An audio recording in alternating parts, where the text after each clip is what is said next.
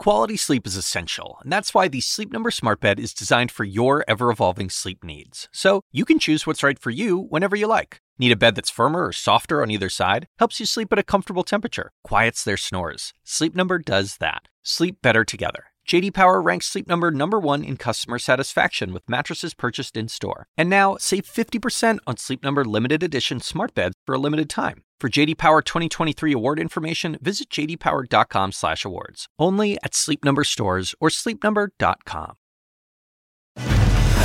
Why does the threat of a government shutdown always come down to the last minute for Congress? The lead starts right now. Only one day left to reach a deal. The Senate hits a snag over federal government spending, while over in the House, what could be retaliation for rebellious Republicans planning to vote against making Kevin McCarthy Speaker. And he was beaten by rioters on January 6 while defending the Capitol and democracy. Now, the very first interview with a U.S. Capitol Police Sergeant who is leaving his job. We'll talk to him about the incident back at work that led him to resign. Plus, deadly tornadoes in the south, snow and ice in the north, the massive storm system on a destructive path. Welcome to the lead. I'm Jake Tapper. We're going to start with some breaking news in our money lead a stock sell off as investors react to the Federal Reserve's forecast to tame inflation over the next year. The Dow closing down more than 750 points today. Let's get right to CNN's Matt Egan. Matt, what is behind this? Well, Jake, it's been a bad 24 hours for the soft landing camp. I mean, markets are essentially betting against the idea that the Fed can tame inflation without causing a recession. Yesterday, Fed officials made clear that they're not done slamming the brakes on this economy. Inflation might be cooling, but not enough to get them to stop raising interest rates. And then today, there's some new evidence that there are some real cracks showing in this economy. Uh, retail sales unexpectedly tumbled. Some new manufacturing reports were weaker than expected. Jobless claims were strong, but probably too strong if you ask the Fed. And so if you put it all together, I think Wall Street is growing more worried that the Fed is going to you know, slow this economy right into a recession. That's why we see the Dow closing down about 2.3%, 764 points. The NASDAQ down more than 3%. Um, investors are clearly pricing in the growing risk, not certainty, but the growing risk that there could be a recession here. Jake? All right, Matt Egan, thanks so much. The focus is also on money in our politics lead today. An all out scramble is underway on Capitol Hill right now to try to avoid a government su- shutdown. Funding is set to expire midnight tomorrow, just 32 hours from now. Lawmakers have already failed to reach a full year spending deal. Now they're rushing to give themselves one more week, another grace period to try to hash out the details with what's called a stopgap bill. The House of Representatives was able to pass the week long extension last night. Republicans and Democrats in the Senate, however, are still battling over the details as we speak. This is how one Senate Republican described the current negotiations. Look, this is like staring down both barrels of a double barreled shotgun. My choices are worse and horrible. As if that isn't dramatic enough, CNN has new reporting today about the bitter infighting amongst House Republicans over whether Kevin McCarthy should be the new Speaker of the House. And now some McCarthy supporters are floating the idea of kicking his naysayers off their House committees altogether. Plus, in just moments, we have a CNN exclusive for you. The two top Democrats in Congress, Speaker Nancy Pelosi, Senate Majority Leader Chuck Schumer, sat down with our own CNN's Jamie Gangel for their first ever joint sit down this afternoon. The very first clip from that interview coming up in just minutes. But we're going to start on Capitol Hill with CNN's Manu Raju and Melanie Zanona. And Manu, let's start with this looming shutdown. What are the major holdups to getting this one week deal passed? Well, the challenge, Jake, at this late hour is that the Senate needs to get an agreement from all 100 senators in order to just simply schedule the vote for the one week extension. And if one senator objects, that could delay things. And right now, they don't have an agreement. Some senators want amendments, and others want amendments on other issues, so they're trying to sort that out. There is an expectation it will pass tonight to extend government funding. Then there's a larger challenge, which is to provide a year long spending bill, 1.7 $7 trillion, funding all sorts of government programs dealing with aid to Ukraine and other policy matters. But the senators and the House members have not seen the details of this agreement that has been in the works. One of those members who has cut those deals is Senator Richard Shelby. He is a retiring Republican senator on the Appropriations Committee. He has come under sharp criticism from the House Republican leader, Kevin McCarthy, who said that because Shelby is retiring, he should not have cut this deal. And they said instead should have punted this into the new Congress when Republicans will be in control of the House. And when I asked Shelby about that criticism, he pushed back. He's running for Speaker, and, and we understand that, and he's got to put a coalition of Republicans together. Uh, but we all know it's the best thing to do is fund the government when you're here. You've gotten a better deal next year if when Republicans are in charge. Well, people say that, but I, it's been my uh, uh, experience of a long time here in the Senate that Uh, another deal is another day, another deal never comes. But the split within the Republican Party is profound at the moment. A number of Republican senators agree with Kevin McCarthy and say that this should be punted into next year. Others say it is time to get an agreement right now and simply are concerned that the new narrow Republican majority would have a difficult time passing anything and it could lead to a shutdown. And as Lindsey Graham, who's, who's likely to support the larger bill, told me, he said of the House Republicans, they're having enough problems trying to find a speaker, much less passing a bill. Jake. Yeah, and on that topic, Melanie, uh, that fight for House Speaker is getting uglier every day, and a lot of it's spilling out into public view. Tell us about this new suggestions on how to get these at least five publicly never Kevin House Republicans on board. Well, Jake, this is really shaping up to be a showdown between the anti McCarthy and pro McCarthy forces inside the House GOP. Moderates, especially, really are worried about the potential for chaos on January 3rd. And so they're starting to explore a number of hardball tactics in an effort to push back and act as a counterweight to McCarthy's opposition. Sources tell me and my colleague Annie Grayer that one of the ideas being considered is to offer a resolution to kick these members off of their committees if they don't fall in line.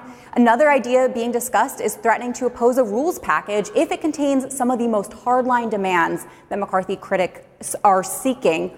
Uh, and finally, they're also threatening to team up with Democrats if they can't elect a speaker to try to find a consensus candidate. But really, it speaks to all the tension and anxiety inside the House GOP right now as McCarthy is struggling to lock down the votes, Jake. All right. Melanie Zanona and Manu Raju with the chaos on Capitol Hill. Thanks so much. Turning now to that CNN exclusive interview. The first ever joint sit down with outgoing House Speaker Nancy Pelosi and Senate Majority Leader Chuck Schumer. CNN's Jamie Gangel just got back from speaking with the two Democratic leaders. Uh, Jamie, what's the big news? Well, Chuck and Nancy, as as Trump uh, called them, have worked together for 35 years. They finish each other's sentences. They picked their favorite Chinese restaurant mm-hmm. for this interview. I don't know why. It's the first time that they, they're ever sitting down. We talked about everything from whether they played good cop, bad cop with Trump, uh, how they feel about who should be president uh, in 2024. But we started with the impact that they think the January 6th hearings are having.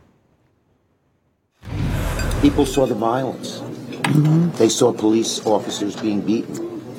And people started, many people who don't follow politics that you know, on a daily basis, the way some of us do, um, started worrying about what's going on in the country. And frankly, I think that's one of the reasons the election came out a lot better in the House and Senate than people thought. Because they saw the danger to democracy. But the good news here is they saw it. You know, we all worried, what is going to happen? Are we going to have a democracy? They're eroding away. Look what happened January 6th. Look at all these people who don't believe that the election was conducted honestly, even though it was and America rose to the occasion. There's a CNN poll that just came out that shows there's little appetite on both sides for a Biden Trump rematch in 2024. Uh, you're stepping aside. Do you think President Biden should step aside for a younger generation? I think President Biden has done an excellent job as President of the United States. I hope that he does seek reelection. He's a person with a great vision for our country. He's been involved for a long time, so he has great knowledge of the issues and the challenges we face. And he's the most empathetic president. He connects with the American people. The vision, the knowledge, the strategic thinking is all here. The empathy is from the heart. And I think that he's been a great Look president. at what he's accomplished. You a lot think of he should people, run again? Yeah, he's done an excellent, excellent job. And he runs, I'm going to support him all the way. Right now, Donald Trump is the only Republican who is announced he could be the nominee. He could be president again. You've been through the first presidency. You've been through January 6th. What would it mean if Donald Trump was reelected president? I don't think it'll happen. The American people have gotten wise to him. Hmm. Took And a I- little while, yeah. but they did. I don't think that we should talk about him while we're eating. See?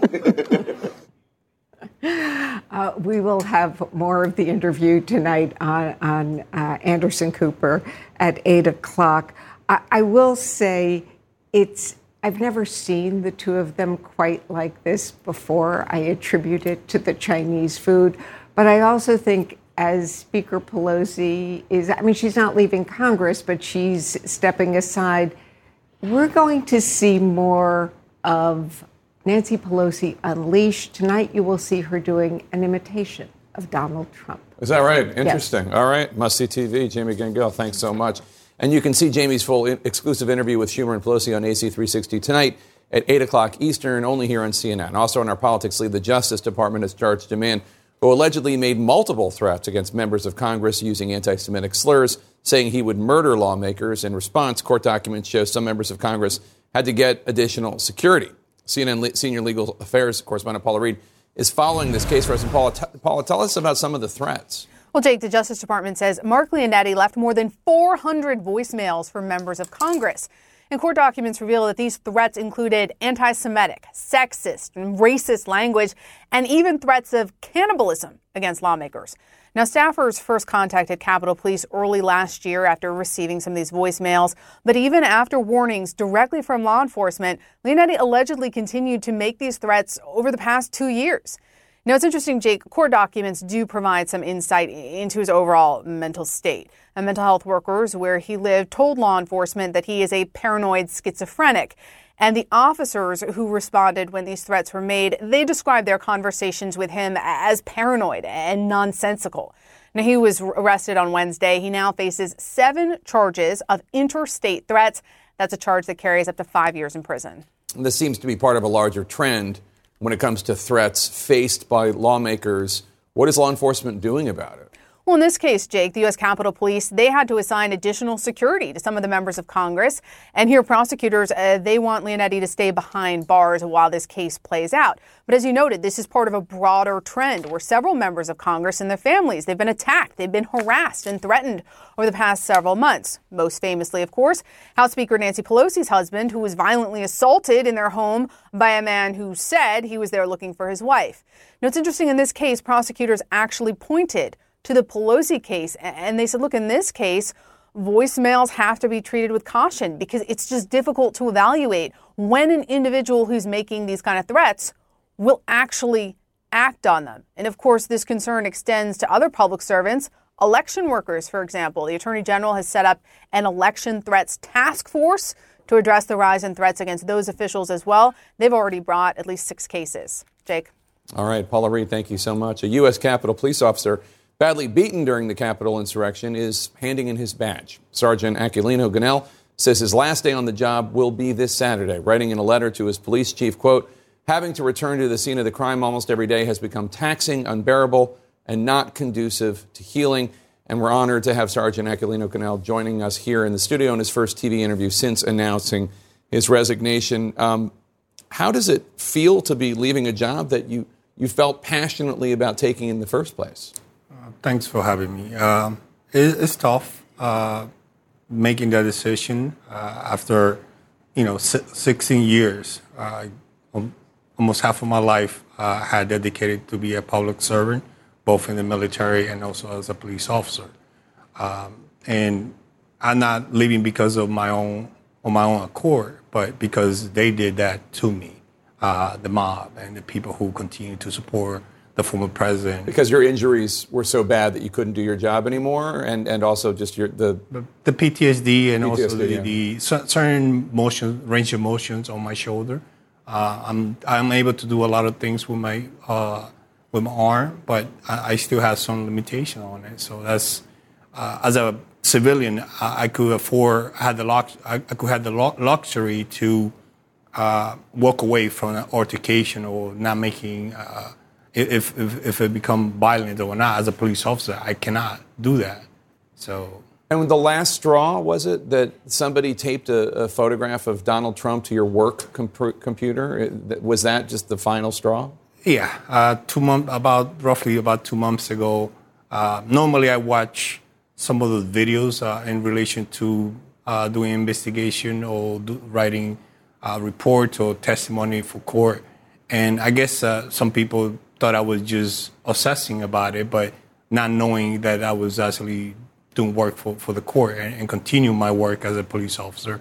And I took a couple of days off, and when I came back, uh, there was a, a, a picture of Donald Trump uh, taped to my uh, computer screen. Do you think it was somebody joking around, somebody being a jerk, somebody trying to intimidate you? What, what's your interpretation of I it? had no idea, but I did. Uh, first, I, I crumbled it, put it in the trash, but then I, I said to myself, no, I, I cannot let that happen, and, and, and because that's going to entice them to do it again. So I, I reach out to, uh, I, I scan it, re- send it out to the chain command, and tell them like this is un, unacceptable, uh, and it, it is very insensitive of whoever did it, whether they they did it uh, um, jesting or not. Right, because you hold Donald Trump responsible for the riot. That's that's the reason. That's the point they were trying to get guess, at. I guess. Speaking of January 6th, Republican Congresswoman Marjorie Taylor Greene, she's been downplaying the riot since it happened. Last weekend, uh, she went to an event, uh, a New York Republican fundraiser, and she said that if she had led the attack, if she had been in charge of it, they would have, quote, won. Uh, take a listen. Ian and I had organized that, we would have won.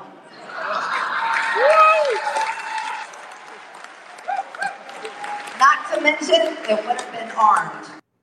Now, she, she later said she was joking, but just to read that quote, if Steve Bannon and I had organized that, we would have won, not to mention uh, it would have been armed. I mean, what's your response when you hear, when you hear a, a congresswoman say that? Well, that's coming from the same person that when I was giving my testimony in January, uh, on July last year, uh, she was in front of the Justice Department uh, fighting for the, the Patriots uh, because fighting for the people that have been arrested. for the people who yeah. who being arrested and, and, and they that's the kind of support that she thinks that we need uh, and the way I take is that uh, based on her comments and her actions uh, we were the, the police officer were the bad guy uh, not the other way around which is kind of uh, crazy uh, because It's not, she's not alone, though. I mean, that's Donald Trump's response, too. It's also, you know, I heard when you and your colleagues testified, people on Fox were making fun of you.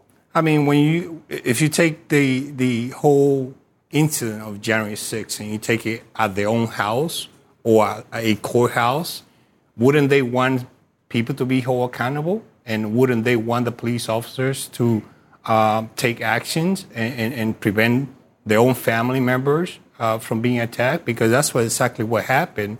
Uh, the the attack at the Capitol happened to them, and had it not been for the action that myself and my, and my colleagues, uh, along with the other agencies uh, that came to, to support us, it would have been a bloodbath. And there's no doubt in my mind that. oh, no, of course. You guys that, are that- heroes. Yeah. That in, in, in their mind, we were the, the, the people who were storming the Capitol, which is uh, ridiculous. Uh, we were there doing our job, and had it not been for, for our actions, uh, there would have been a lot of members of Congress and senators, uh, and, including officers, who have been would have been de- there that day. You think they would have been killed if Yes. you guys had I mean, they, that's what they were saying Yeah. to me at the police line before we lost it.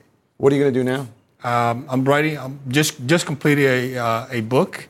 I turned it in today. Um, it's called um, uh, the American Treason. Uh, that's where I'm focusing now on healing my uh, from my injuries and taking away doing exercise, beginning to exercise a little more. Um, plan B, I don't know. I don't, I don't have one yet, but um, I'm open to suggestions. All right. Well, we'll have you back for sure. Thank you so much, Sergeant, and thank you for your service. You're welcome. Both as a police officer and in the military as well. Thanks for having Thank you so me. much for being here. This hour, we're also following that deadly tornado outbreak, the widespread damage after nearly 50 tornadoes over two days, plus the growing calls to put new restrictions on TikTok. My guest ahead wants to go even further and see that app banned. And stunning revelations from Harry and Meghan in the final episodes of their Netflix documentary, Why the Prince says his brother William screamed at him at what opened the floodgates of criticism toward the couple. Stay with us. The same weather system responsible for snow and ice in the Northeast today is also to blame for nearly 50 tornadoes that ripped through the South. In just the past two days, they've left behind a trail of destruction, especially in Louisiana, where at least three people were killed and dozens injured. CNN's Nick Valencia is just south of New Orleans for us. Nick, what are you seeing?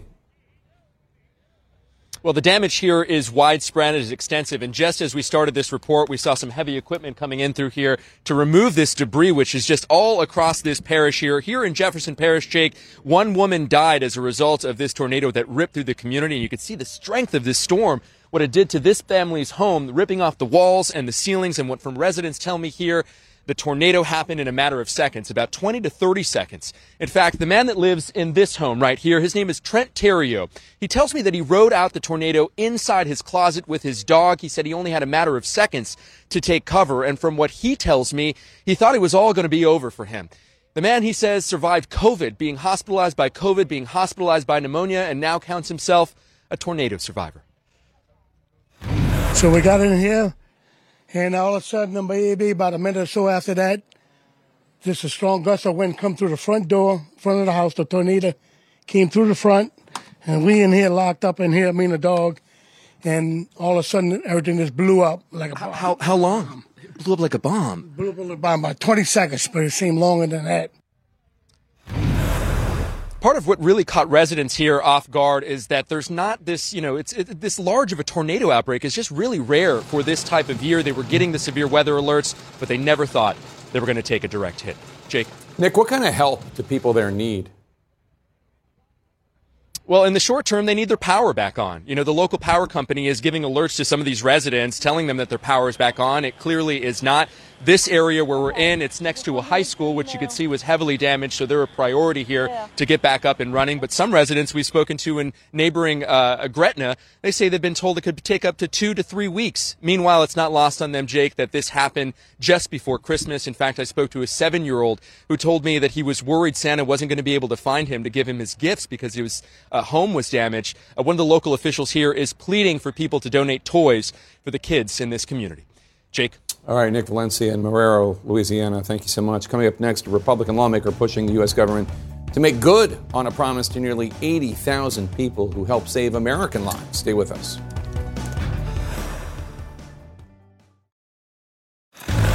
In our world lead, it is a test of the U.S. government's commitment to keep its promises. That is at the heart of the Afghanistan Adjustment Act. The bipartisan legislation is aimed at offering support in a path to permanent residence for more than 80,000 Afghans who arrived in the U.S. after being forced to flee as American forces left in 2021, and to offer help for the thousands still there in Afghanistan, the ones left behind. Many of these Afghans risked it all to help the U.S. And now U.S. lawmakers are being pushed to help them, but facing some resistance. Here to discuss is Republican Congressman Peter Meijer of Michigan. He went to Afghanistan in late August 2021 as the chaotic withdrawal was underway and is also uh, a veteran who um, served in Iraq and then you were with an NGO in Afghanistan, if memory serves. Correct. Um, so this legislation has bipartisan support in the House and the Senate, but I'm not sure if it's going to pass. What's going on? No, that, that is the crux. I mean, I think that frankly will, will be decided tonight whether or not this is offered as either a floor amendment to the omnibus or in the original. The big text. spending bill, yeah. Yes, that we are planning to vote on that will get us uh, the budget through the rest of the year. Uh, so this is what we're trying to put additional pressure on this. This is a piece of legislation we've been working on for over a year. There's been a very strong public effort uh, among the veterans community and all those who fought hard to get the Afghans that we had left behind, to get them to safety, both through the gates at Hamid Karzai International Airport last August and also in the flights that have occurred since then, and behind the scenes. So we have been working on this draft text for, like I said, over a year. It's something that has gone through multiple iterations with multiple stakeholders. And frankly, you know, time is running out to get this on our books to make sure that we are keeping the promise that we made to the Afghans who served alongside U.S. forces and all those who participated in our mission. So, uh, and, um, and so many of them risked their lives, even sacrificed their lives mm-hmm. working for the American people in Afghanistan. My understanding is that the chief blockade is from Senator Chuck Grassley, the Republican from Iowa, who's the ranking Republican on the Senate Judiciary Committee, he keeps raising security concerns, suggesting that the vetting process is being eased and that dangerous people potentially will be let into the United States. Is that right? Is he the, is he the chief blocker of this? And how do you respond to his concerns? Well, I think there are legitimate concerns on the vetting and on the security side. Those have been raised in the negotiations we've had, and we've worked to address and to strengthen them. But the important thing to remember is that if there is a senator who is concerned on the safety and security side, this is an additional vetting step. This is a way of taking the folks who are already here, who had gone through vetting, and we'd seen some issues with that and some uh, Office of the Inspector General reports on the Department of Homeland Security side. But this allows us to have another bite at that apple to make sure that the folks who are here that we are putting them through the rigorous checks and having an additional layer in case there was any issues the first time around. So while I am sympathetic to those concerns, this bill actually addresses those. If that is the issue that somebody has, this is the solution to it. And I don't want to get down the path of individual senators, um, but it is important that we have buy in. We have five co sponsors on the Senate side. Uh, sorry, Republican co-sponsors on the Senate side, five Republican or Democratic co-sponsors on the Senate side. Uh, there are multiple bipartisan co-sponsors in the House. This is something that's gone through the process, and we just need to get it done. And you're about to leave office. This is an important priority uh, as you head back to Michigan. 100 percent what you have on that back screen, it was keeping our promise. It's honoring the promises that were made. This is not some gift. This is not some freebie. Uh, this is the U.S. legitimately fulfilling what the commitments that we had already made to the Afghans who have worked alongside us. And that is a commitment that I made a promise to work on as a member of Congress. And before my term ends on January 3rd, is something I want to continue to do everything we can to get across the finish line. And you and you know some of these individuals. You know some of these translators and, and who served other roles both in mm-hmm. Iraq and Afghanistan. Absolutely. Well, in, Af- in Afghanistan, there were my friends, there were my colleagues. I mean, these were folks during the withdrawal period. Uh, you know, I would wake up. Well, a lot of us were frankly living on Kabul time. I mean, we were waking up in the morning to the messages, trying to coordinate getting folks through the gate. Uh, there were individuals uh, that I knew personally that when uh, Seth Moulton and I went to Kabul, we were able to hand off to the cell to get rescued so they could come across because of the chaos at those checkpoints. And that's another thing to remember with the Afghan Adjustment Act. I mean, American soldiers risked their lives, our sailors, airmen, Marines, they sacrificed their lives to help rescue these Afghans. And now, in the absence of an adjustment act, we're on the pathway to be deporting the people that Americans risked and sacrificed their lives. absolutely insane. Peter Meijer, don't be a stranger. Please come back. It's always good to have you on the show. Thank you. Next, the large scale Lego style construction project that could be a blueprint to solving one of the most expensive problems in the United States, plus beyond the border. CNN on the ground in Mexico hear what migrants are saying about their determination to get into the United States.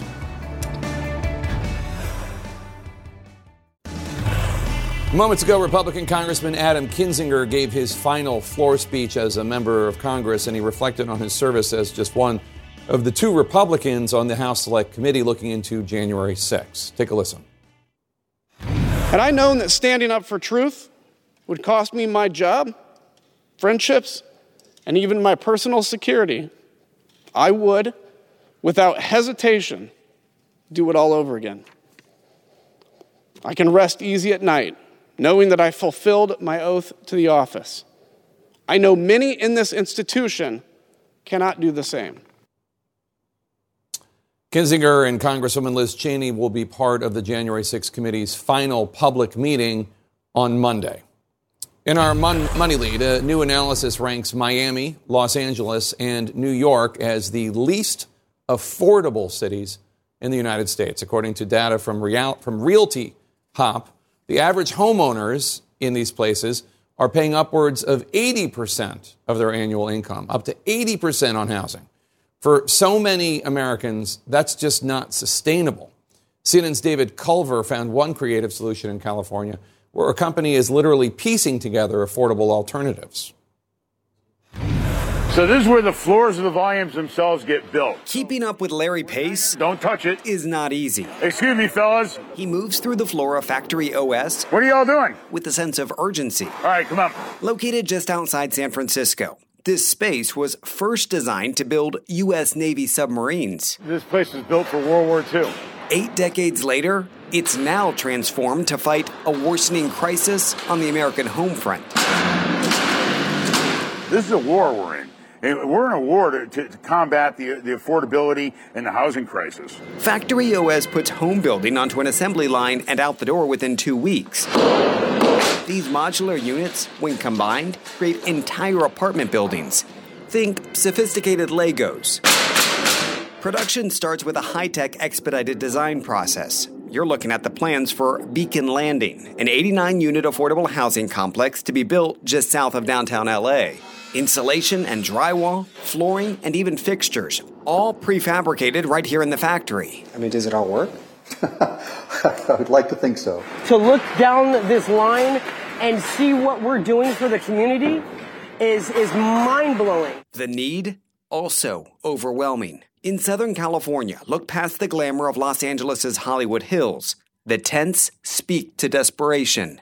According to 2019 figures, the state needed an estimated million more homes just to meet housing demand. Nationally, the home shortage jumped to roughly 3.8 million. That's more than double the number from a decade ago. But it's more than just boosting housing inventory. Inflation, zoning inequalities, also contributing factors as to why people just can't buy homes. To purchase a house in more than 75% of the nation's most populous cities, an average family spends 30% of their income. In cities like Miami, New York, or LA, it surges to more than 80% of an average family's income. It's forced folks to seek other options, from moving into converted garages and smaller units on someone else's property, to expanding a civil rights era approach that helps promote home ownership, particularly among minority groups. It shouldn't have to be that way where you're going to, you know, have to move so far out of, you know, LA um, to be able to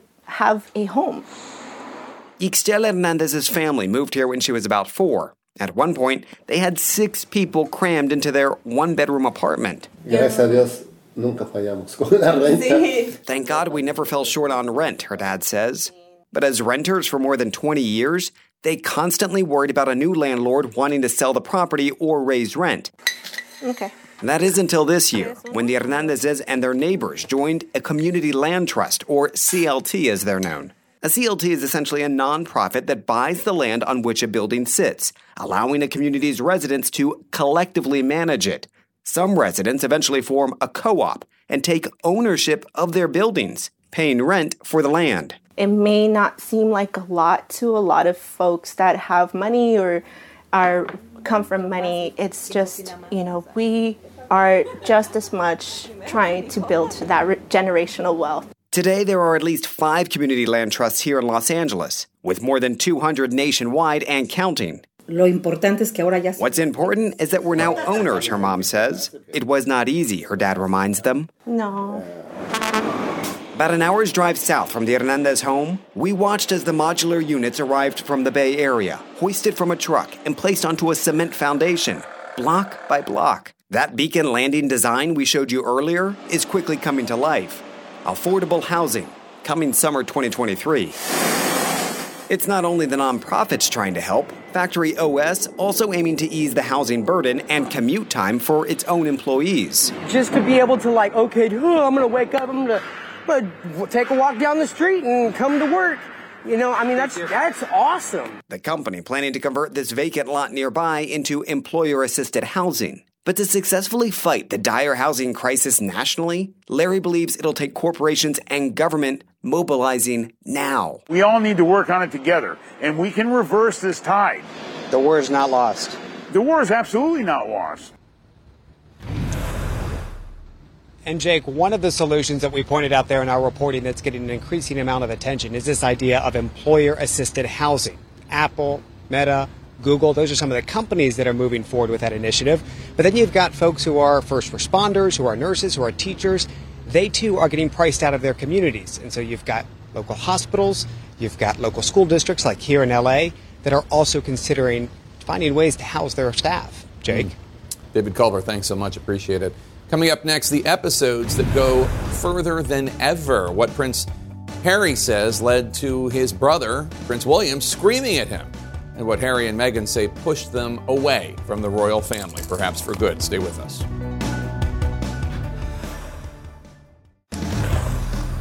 In our pop culture lead, much more drama than your average episode of Suits. Britain's royal family feud reached new heights today after the final episodes dropped of the Harry and Meghan Netflix documentary. As CNN royal correspondent Max Foster reports, the series includes Harry's bombshell claims of a screaming match when he told his family that he and Meghan would leave royal life. The palace may have been spared in the first drop of episodes, but this time Harry and Meghan didn't pull any punches. Everything that's happened to us was always going to happen to us because if you speak truth to power, that's how they respond. In the final episodes of the couple's Netflix docuseries, Harry took aim at his brother. It was terrifying to have my brother um, scream and shout at me, and my father say things that just simply weren't true, and and my grandmother, you know, quietly sit there and, and sort of take it all in. The couple sharing their perspective on the royal rift, which, in their words, pushed them out of the fold. It started during their tour of Australia back in 2018. So successful, it created jealousy in the palace, they say.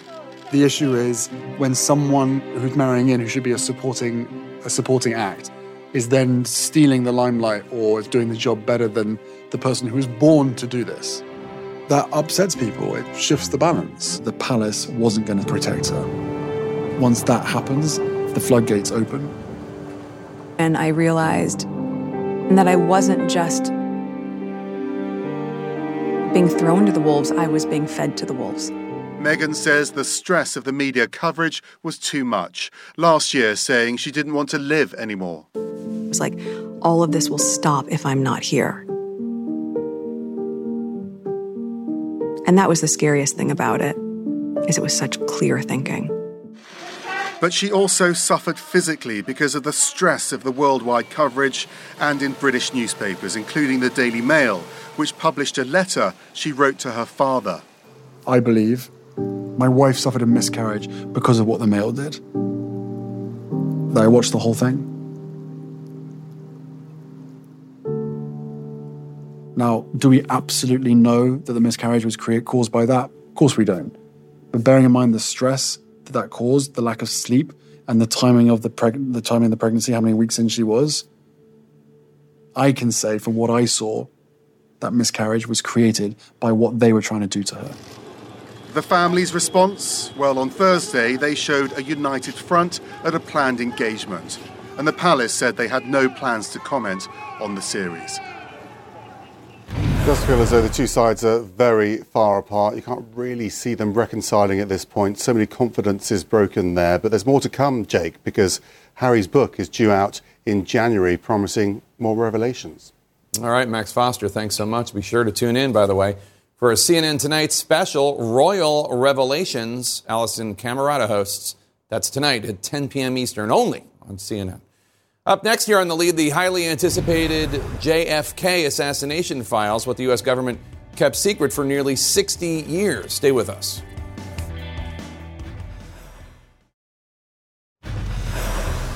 Welcome to the lead. I'm Jake Tapper. This hour, a brand new study on the price of misdiagnosis in this country. A study that hits particularly close to home. How doctors misdiagnosing my daughter's sickness almost cost her her life. Dr. Sanjay Gupta will take a look at what other parents and patients can learn and what doctors need to change. Plus, TikTok, TikTok, more governors are banning TikTok on government government devices. Could time be actually running out for the popular social media app? And leading this hour, Ukrainian President Volodymyr Zelensky says he is expecting a new Russian offensive early in the new year. But Zelensky says Ukraine will not compromise in their goal is still to return to their 1991 borders. This week alone, nearly 400 violent clashes between Russian and Ukrainian forces have occurred in eastern Ukraine, according to top military officers. And a barrage of shelling has left the southern city of Kherson, quote, completely disconnected from any power source. We're going to start our coverage with CNN's Will Ripley on Russia's new warning to the U.S. today that there could be, quote, unpredictable consequences if the Pentagon gives Ukraine that Patriot missile system. Jake, even before an official White House announcement about Patriot missile defense systems, the Kremlin and the Russian embassy in D.C. very quick to respond. The embassy saying that uh, this could lead to unpredictable consequences here in Ukraine. The Kremlin saying that these would be a legitimate target for them if they could actually find them and hit them.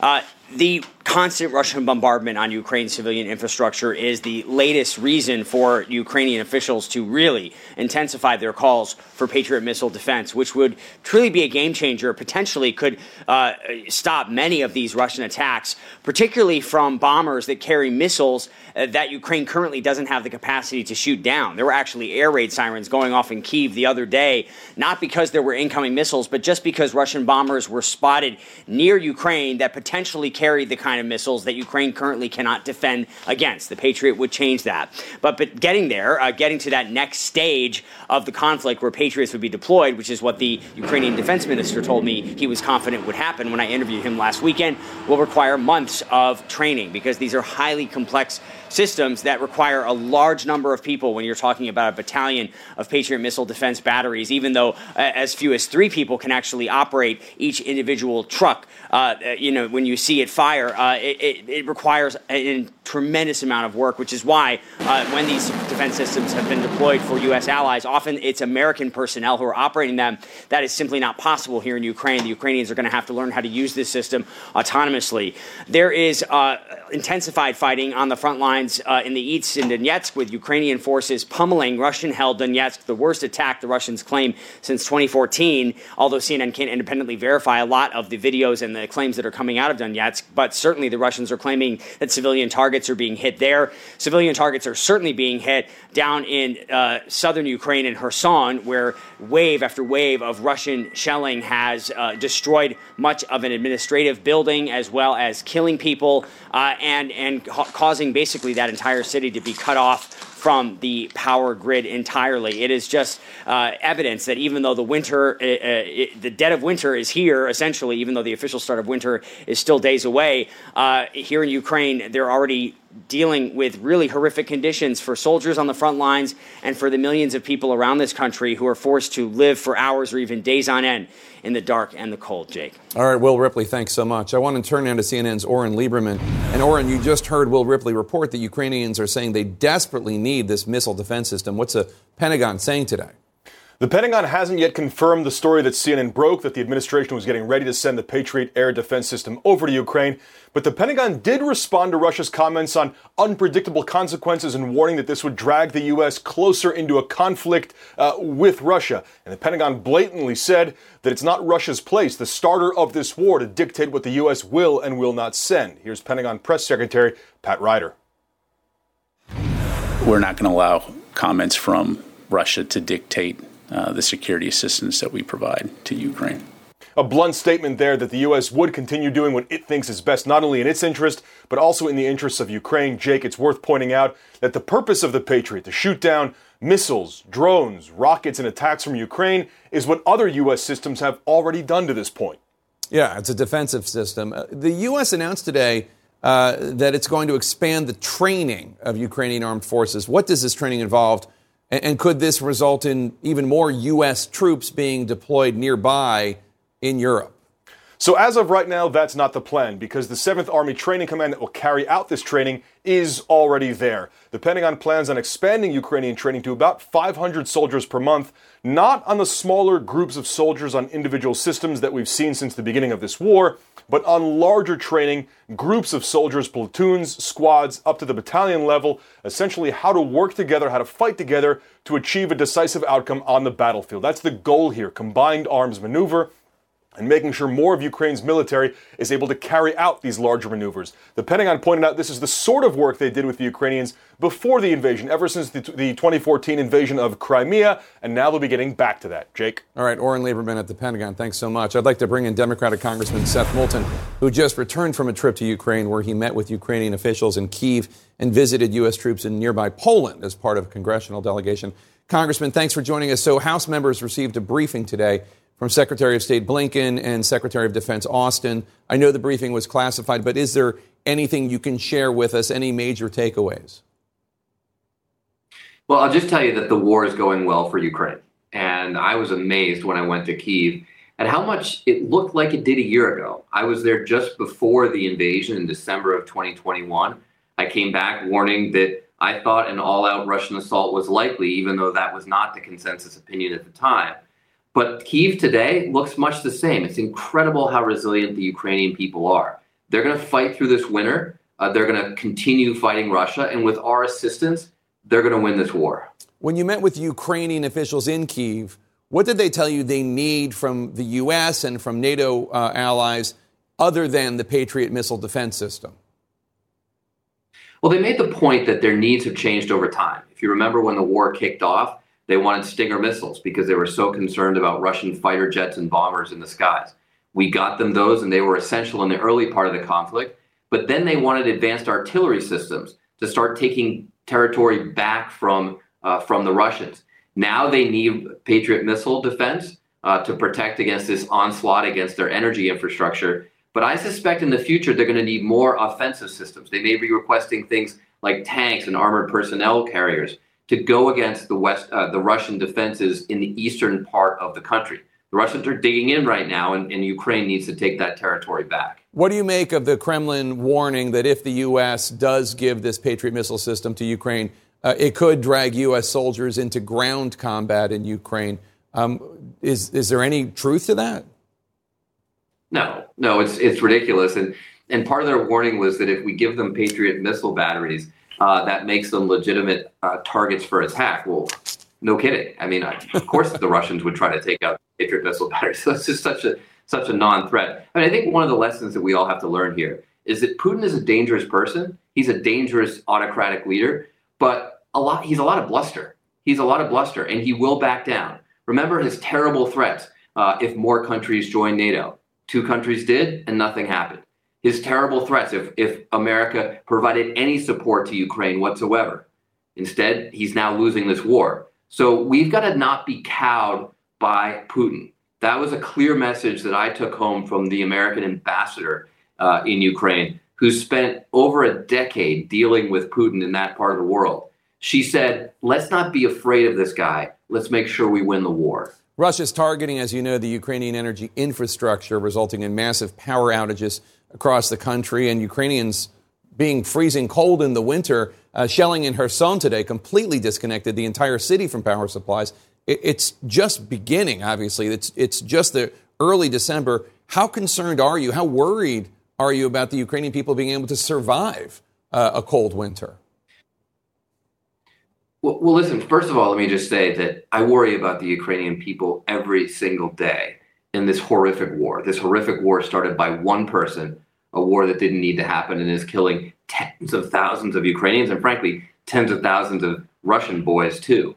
So, this whole war makes me worried about Ukrainians. But I actually think they're going to be pretty tough through this winter. Will Russia's assault on energy infrastructure kill Ukrainians in their homes because they freeze to death? Yes, that will happen. But I think that we have often underestimated just how resilient the Ukrainian people are. And Putin's idea uh, that he's going to bring them begging to the negotiating table just because he makes them cold, now that just shows he doesn't know the Ukrainian people. So, so the U.S. Uh, issued a new round of sanctions today, targeting more than 20 Russian governors, a wealthy Russian oligarch. Do you think the Biden administration is doing enough on the sanction front? I mean, I think their work has been pretty pretty incredible on the sanctions front. Uh, I mean, let's not forget when this war started, we were concerned about whether Germany would be even with us in the war effort because they're so dependent on Russian gas. Instead, Secretary Blinken and the Biden administration have assembled the most impressive allied coalition since World War II. So I think they're doing uh, they're doing a great job on the on the diplomatic front. And frankly, they're doing a good job on the on the military front as well. Um, they're doing a remarkable job of walking the line between not making this into a U.S. versus Russia direct foe on foe conflict, uh, not dragging U.S. troops in, while giving the Ukrainians everything they need. I think the one criticism that you'll hear on a bipartisan basis from uh, from the uh, from Congress about the administration is just that they need to move more quickly. I mean, it sounds like, according to your reporting, they've decided to send Patriot missiles to Ukraine. Well, let's not wait another day. Yeah. We saw a lot of Russian attacks just the last few days. Let's get them those missile systems now. All right, Congressman Seth Moulton of Massachusetts, thank you so much, sir. Good to see you again. While thousands of migrants cross into the United States, thousands of others are waiting just across the border in Mexico. CNN hears some of their stories next. Then, a mother's final phone call to her son just b- moments before he was shot and killed. And but we, I did get a chance to pray with him, and then he said, "Mom, I love you." We're going to talk to the family of D'Sean Perry, one of the three UVA football players gunned down by a classmate. Stay with us. Topping our national lead, thousands of migrants are at the U.S. Mexico border right now waiting to get into the United States. By next week, some border officials are expecting numbers to double as time runs out on that Trump era pandemic policy known as Title 42, which made it easier for U.S. border officials to send asylum seekers back to Mexico. Now, local and federal authorities on the U.S. side of the border are scrambling. CNN's, CNN's Ed Lavandera talked to migrants on the Mexican side of the border, most of them just hoping for a shot at a better life. For nearly three months, Jason Birguez and his wife Zulema have waited for this moment, taking the final steps across the Rio Grande into the United States. Es duro. Es duro por lo que está pasando mi país. Did you think reaching this point was going to be so emotional? No pensamos que fuera a ser así. He says they never thought the journey from Venezuela would be so painful. Sí. ¿Qué, qué piensa? I tell her I can see the emotion in her face and the sense of relief that she's entering the United States with her two sons. With that, they step across the river. The family says they could not wait any longer to see what might happen with the lifting of the Title 42 public health rule, which has kept 2.5 million migrants from requesting asylum in the United States. Jason and Zulema are now part of the current surge of migrants entering El Paso. Officials say about 2,500 people per day are crossing. The migrants spend the night in a long, orderly line in the shadow of the barbed wire covered border wall. Here they wait to be called in by Border Patrol agents. They are then escorted to a processing facility to find out if they'll be deported or allowed to stay in the U.S. as their immigration case moves through the courts. It's a band aid to a really a bigger problem. El Paso's mayor says if Title 42 is lifted next week, the number of migrants crossing into the city could jump to 5,000 per day. Already, shelters are out of space and immigration processing facilities are over capacity. Despite this, the mayor says he doesn't see a need to declare the situation a state of emergency. I can tell you the only thing that I am 100% sure today that we'll be prepared on December 21st that if it is left, that the community in the city of El Paso will be prepared. At the river, hundreds are still waiting to get into the U.S., and the lines show no signs of slowing down. Before they crossed, Jason and Zulema said they will wait in the frigid cold as long as it takes to get past the wall. I asked them what they will think if that happens. Primeramente pedirle mucho a Dios porque gracias a él estamos acá. We're going to thank God, and it's going to be a new life for us. And Jake, a lot of the people that have been uh, here in El Paso processed out there waiting on the streets because the shelters are so filled. And essentially, what they're doing is trying to buy some time here, many of them having to be here overnight, and they're near bus stations. Uh, these are the, the, the, bus stations, and there are a number of them around downtown El Paso uh, where they are then moving on to other locations. But what we did discover on the other side today, Jake, is that not everyone is coming across. There are many people who are still waiting it out, deciding not to cross, waiting to see what happens with Title 42 next week before they decide to cross into the U.S. Jake?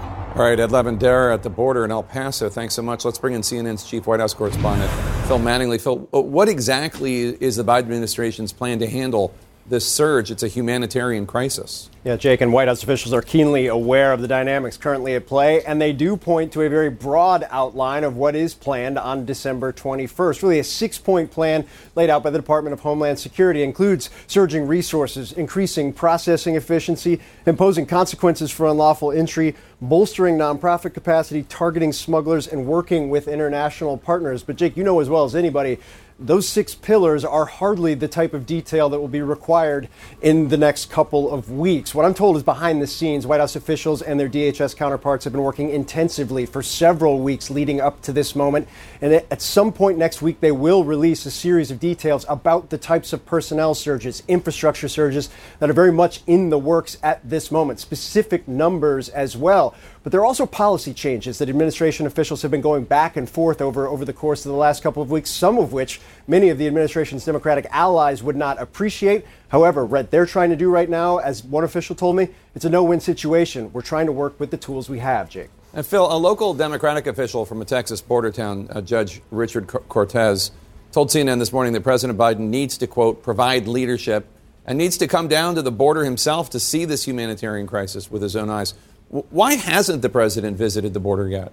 Yeah, Jake, in large part it's because they White House officials believe it would become a political circus, and as one official told me, that's exactly what uh, the Republicans would want at this point in time. Obviously, Kamala Harris, the vice president, went down last year, but there are no plans at this moment for the president to go down. They believe their DHS secretary, those officials uh, that work on the border, are the best people to have down there, not the president himself.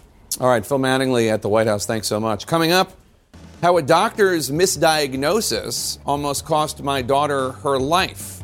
What you and other parents need to know to protect your children, and a new study showing just how prevalent misdiagnosis is in the United States. Stay with us.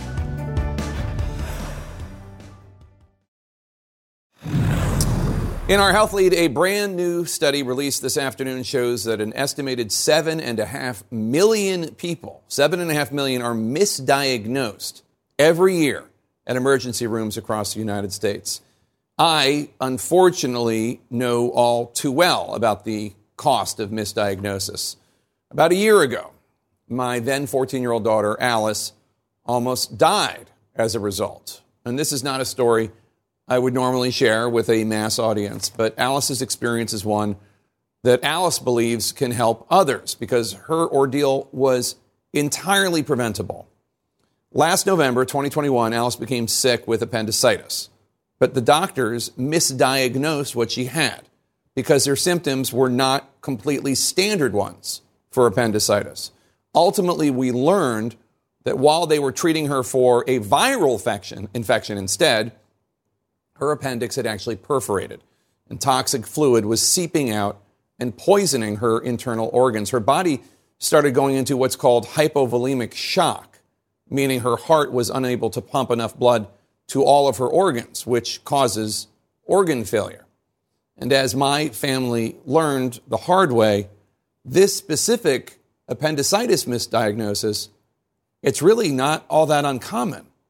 Appendicitis does not always present a standard way, which means that this specific misdiagnosis happens too often and sometimes to far more tragic results. Alice has recovered, thankfully. She is now stronger and fitter than ever. But this was obviously a horrific trauma, physical and otherwise. Alice and my wife Jennifer are now trying to change how doctors rule out appendicitis. We asked CNN's chief medical correspondent, Dr. Sanjay Gupta, to take a look at what Alice went through and how this can be prevented for anyone else. I was so tired. I would sleep through the whole day, and my stomach was hurt so bad. I've never been in that amount of extreme pain before.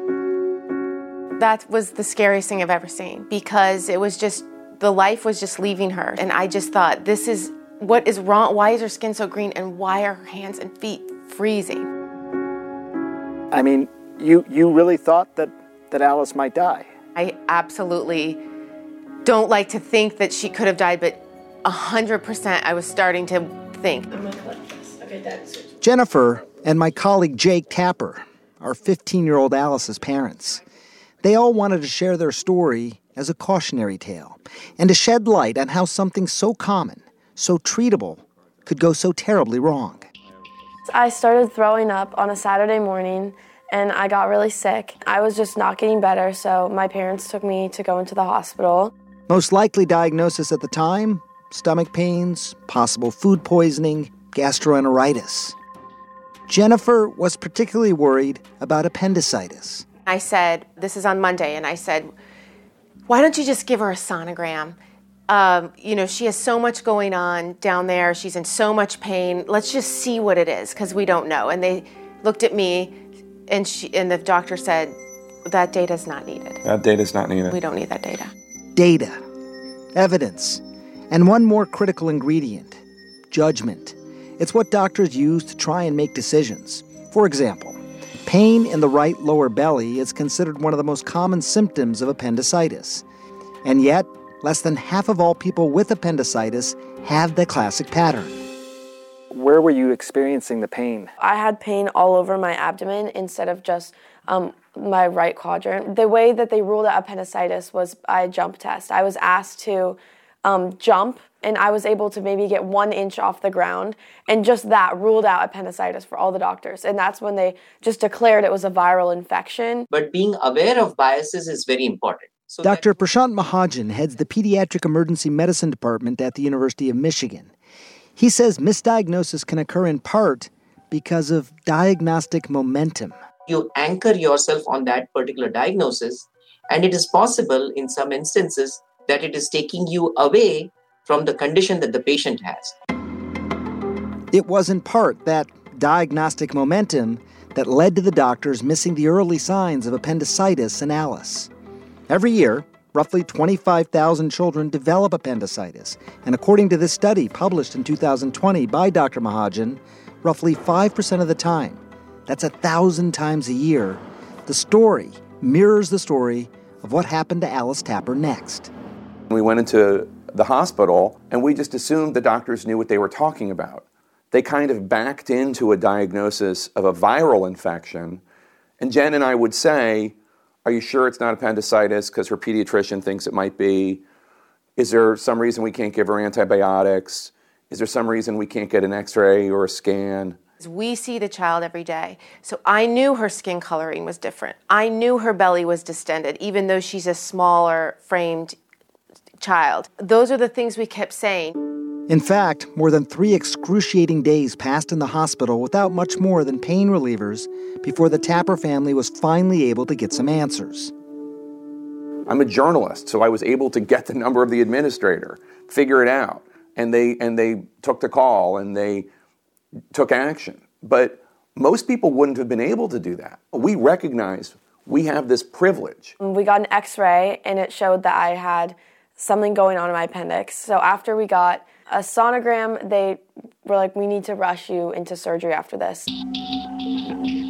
But by then, Alice had worsened dramatically. The reason she had suffered such widespread pain was because her appendix had already ruptured, leading to severe infection and sepsis. An appendectomy is one of the most common pediatric operations performed. Typically, it lasts around an hour and the recovery takes a few weeks. In Alice's case, however, the operation couldn't even be done because her abdominal cavity was now filled with infected fluid. I had to get two laparoscopic drains at first, and then after they um, discharged me and sent me home, I went back to the hospital because I still wasn't feeling better, and they had to put another laparoscopic drain in me. I ended up getting my appendix out 12 weeks later in March. What was your life like during those 12 weeks? I had lost so much weight from being hospitalized that I was just struggling to eat and able to function. I had trouble going to school. I would get so tired and make my mom pick me up early. Months of her life lost. So much of that entirely preventable. You know, I think a lot of people are going to watch this and, and frankly be, be worried. Is there a lesson here, do you think? This isn't the time to be polite when you're in the hospital. You must defend your child, and your listening to parents is probably the most important thing doctors and hospitals can do. This could have happened to any child at any hospital in the United States because doctors are not sufficiently aware of how often it is that appendicitis does not present in a standard way. It's been nine months since Alice Tapper finally got her appendectomy. And after a particularly dark time, she is once again allowing herself to start dreaming about the future. But now, she has a new mission as well. I want to row in college and maybe study zoology. I just love how my life is turning out. I think that it was a really, I wish it never happened to me, obviously, but I think it was a really important learning experience for me. I want other kids to know that they need to advocate for themselves. So, Sanjay, uh, you're not only a dad, you're a doctor who works at a major hospital. I can tell you firsthand how frustrating this was for me and Jennifer. So, as a parent, when you know something is wrong with your kid, how can you really get your doctor's attention if you feel they're not listening and not taking sufficiently seriously what you're telling them? Yeah. Well, first, Jake, I just I want to say that I'm, I'm sorry. Just I saw all that you, all that Alice and all of you you went through, and just as a fellow human, I just want to say I'm sorry that I read those medical records. There was hundreds of pages. It was hard to believe what I was, you know, reading that that sort of nightmare scenario that was unfolding. And I and I just wanted to say, I'm so sorry you guys went through that. Look, you know, I learned a lot uh, while looking into this, Jake. I mean, I think one of the things Jennifer said near the end, really being the advocate, understanding that parents know their children better than anyone, and really focusing on what tends to be one of the most common reasons for misdiagnosis, which is if symptoms are atypical at all. It tends to throw off, uh, you know, maybe the, the uh, obvious signs, in this case, of appendicitis. There's a new study that came out today showing there's 130 million ER visits every year and about 5 to 6% of the time, there's a misdiagnosis. 2% of the time, it can lead to adverse side effects, and about 0.3% of the time, they can be very serious side effects, even death. So that does happen. But I think it's this, this eight, you know, so much of medicine is pattern recognition. When there's an atypical symptom, such as what Alice was experiencing, it really threw off that diagnostic momentum. I do think I will say this, Jake. One of the great privileges of being a journalist is that we do get to shed light on things like this. And I blend this, this world between medicine and media. Sometimes stories like this can make an impression on the medical establishment, which is what I hope happens here. And you know, I, I also have to say, just um, Alice is delightful. I'm a father of three teenage girls, as you know, and she's just delightful. She also wrote an op ed, uh, which is incredible. Um, everyone should read this op ed. But I was curious, like, how would you, how would you sort of what would you say her number one piece of advice is, Alice? Um, so the op-ed's going to post on CNN.com, and I'll tweet it out uh, at, the, at the commercial break. I, I, think the thing that stunned us was um, the fact that the doctors discounted appendicitis based on the kind of tests that they had available in the year 1300, right? I mean, they just poked her abdomen and then poked the other side. Well, she's pain, feeling pain everywhere, therefore it can't be appendicitis oh, she's able to jump an inch off the ground, therefore it can't be appendicitis. Right. Uh, that, that's not enough. And we know from Dr. Mahajan's research, anywhere from 5 to, to, I think, 14 or 15 percent of the time, appendicitis does not present in this standard way. So the, I think Alice's main message is doctors, parents, kids um, know that appendicitis does not always present in a standard way. Uh, and doctors, uh, update your standard of care uh, so yeah. that so that you're not just uh, backing into a diagnosis. I, I, can tell you, I've already gotten calls because people knew we were working on the story from uh, heads of big children's hospitals around the country talking about whether or not the sort of diagnostic criteria for appendicitis does need to be uh, updated. An ultrasound is a fairly easy thing to do. Um, again, I mean, it's it, there, there was so many different parts to, to Alice's story. The bottom line is, I'm glad she's doing well. Hopefully, this will lead to some change so this story doesn't have to get repeated. And that's the reason we went public. It's not about finger pointing, yeah. It's, it's about change. There needs to be change. Sanjay, thank you so much for taking this um, so seriously and for helping me to share uh, Alice's story. I really, all the tappers, we really appreciate it. It, it, was my honor, seriously, and give give the little delightful Alice a big hug for me. She's Uncle great, and just everyone out there, she's doing great. She's the healthiest, fittest one yeah. in the family. She's doing awesome. Thanks so much, Sanjay. Coming up, new TikTok yeah. bans today with lawmakers promising further action against the popular app. I'm going to talk to one significant government official who's pushing to get rid of TikTok altogether. That's next. Topping our tech lead, last night the U.S. Senate passed a bill that would ban TikTok on U.S. government devices. But House Speaker Nancy Pelosi says there's no guarantee the House will take that legislation up. This comes as a slew of lawmakers at the state and federal level are pushing to ban the hugely popular app, worried that TikTok's user data could very well end up in the hands of the Chinese government. Let's bring in the top Republican commissioner at the Federal Communications Commission, uh, Brendan Carr. So, Commissioner, let me just start. I recently deleted TikTok. Okay, I had it. It's a super fun app, but I had it. But enough national security experts said get rid of it. The Chinese government. There's no evidence that they have access to the data, but it's China, so they could get it anytime they want. So I deleted it. Do I need to get a new phone?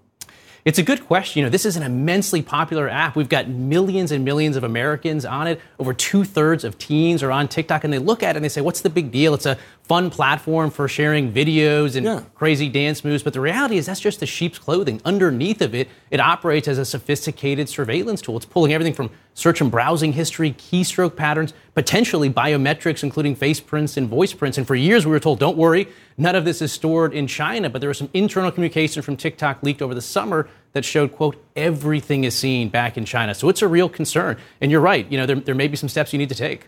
Like, be, in terms of in, including getting a new phone? Potentially, yeah. Once the app is on your phone, it can start to pull a lot of information off of your phone. And so it, it is a concern. Um, so some Republicans tell CNN that the Senate bill doesn't go far enough. It just uh, it bans the app from government devices. Uh, they're calling for an all-out ban of the device anywhere for any American in the United States. Democratic Senator Mark Warner, the chairman of the Senate Intelligence Committee, he does not agree with that.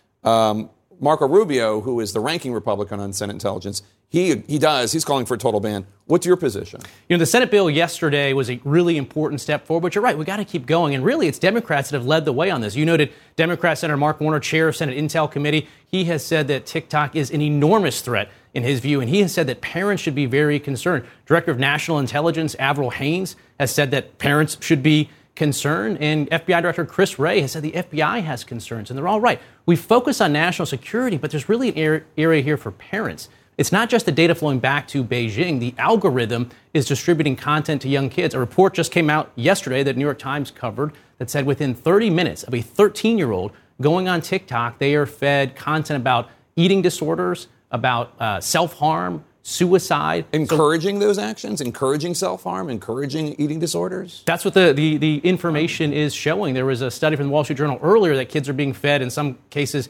content about Tourette syndrome that are developing tics. So it's a real challenge. And the reveal here is that the parent company of TikTok, ByteDance, doesn't show that content to kids in China. There's a version of the app called Douyin there, and there they demonstrate educational material, museum exhibits, science experiments. That's the content that kids there are being shown. Kids here are being shown things like the Blackout Challenge, which encourages kids to strangulate themselves. In fact, we had 15 kids die from doing the Blackout Challenge under 12 years old in this country. So there's a big national security concern, but parents really need to be worried as well. So CNN uh, was uh, the first to report on a letter that you sent to the Justice Department earlier this month asking its antitrust regulators to look at Google and Apple's handling of TikTok. Have you gotten a response from DOJ? I've done two things. I wrote a letter directly to Apple and Google, and I thought that they should remove TikTok from the App Store based not just on the national security threat, but their terms of service. When an application is nefariously sending data back to Beijing, as now has been demonstrated to be the case with TikTok, uh, Apple and Google historically kicked them out of the App Store for that. They didn't do that here. So then I wrote a letter to DOJ, as you mentioned, because Apple and Google are facing a lot of antitrust scrutiny, and they defend those cases by saying you need us to be gatekeepers in the app world because we engage in trust, safety, and privacy goals, and those are legit defenses to antitrust. And what I said is if you look at TikTok and other conduct that they make with the App Store, it's clear that claim is pretext and therefore shouldn't operate as a shield to antitrust claims against Apple and Google. Well, okay, this has been absolutely horrifying. Uh, Commissioner Brendan Carr, thank you so much, and thanks for being here today. A call for action today from the grieving parents of a college football player who was gunned down, what they're asking his fellow football community to do. Stay, stay with us. More than a month since the killings of four Idaho college students, police in Moscow, Idaho say they are sorting through 22,000 white Hyundai Elantra sedan, such as the car seen near the student's home the night of the slayings. CNN's Veronica Miracle has been following this story since November. Veronica, we're starting to hear growing frustration from the families about a lack of communication from the authorities.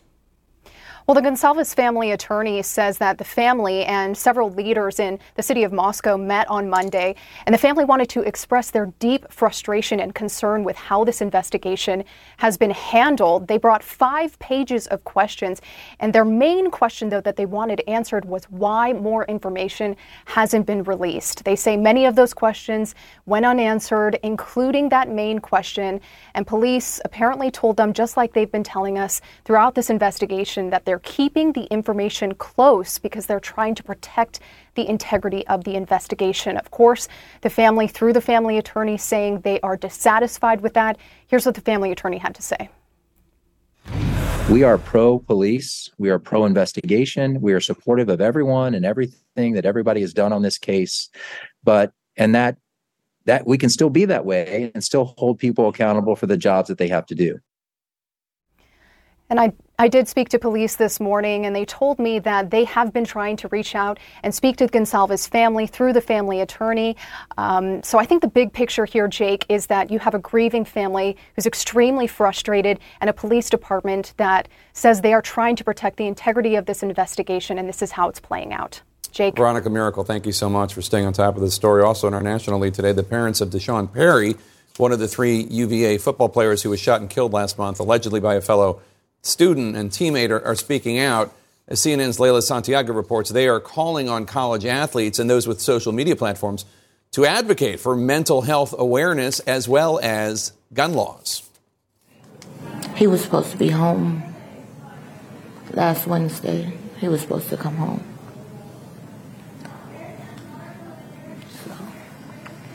It's one of the toughest parts, knowing they won't have their son, D'Sean Perry, home for the holidays. This plague has affected my household.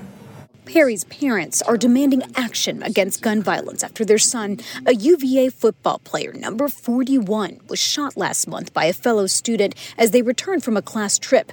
He was one of three killed, two others injured. His mother had just talked to him over the phone. I did get a chance to pray with him, and then he said, Mom, I love you. What'd you pray for? I prayed for kindness and understanding and safety. The family still praying for understanding. Getting ready to graduate, then all of a sudden you're there viewing his body, then the next day you're packing up his apartment, and then Saturday you're flying him back home, and then that after Thanksgiving you're having a funeral for him. Tough to make sense of the loss of their son, who loved ones described as the friend who always made you smile, the teammate who worked hard. The why is what I want, but I know that until the investigation is complete, then those an- those questions that I have won't be answered. Do you think you'll ever understand? No. Investigators still have not released a motive, but we've learned the man arrested for the deadly shooting is a former UVA football player. According to UVA, in September, a student informed the university that the alleged gunman had talked about having a gun but never made threats, and there were no reports of anyone actually seeing a gun. When officials looked into the claims, they discovered that he had been convicted of a misdemeanor concealed weapons violation the previous year. CNN has also reported he tried to buy a gun in 2018 and 2021, but was denied because of his age and the weapons violation. Do you think this could have been prevented? Absolutely. One month later, Virginia State Police still looking into what happened. The state's attorney general appointed a third party to independently review what led up to the shooting. And as they wait for more answers, they're on a new mission in Perry's name, pushing for stricter gun laws and policies on college campuses across the country. All the universities and the football world and college football world join us in this fight. And you know, Jake, Dad says that he is hopeful, hope being one of the many emotions he is sorting through as he navigates his grief. Mom was very quick to tell me that she feels that she is in the denial phase of her grief right now, a month later. I should also point that they are calling for more mental health awareness, making sure that people get the help they need when they need it. So unfair. Leyla Santiago, thank you so much. Appreciate that report. Coming up on the Situation Room with Wolf Blitzer, if you thought your family drama was bad, well, the royal family feud just got uglier with the latest episode of Harry and Meghan's documentary. Until tomorrow, you can follow me on Facebook, Instagram, and Twitter, not on TikTok at Jake Tapper. You can tweet the show at The Lead CNN. You can listen to The Lead podcast from whence you get your podcasts. I'll see you Friday. When you work, you work next level.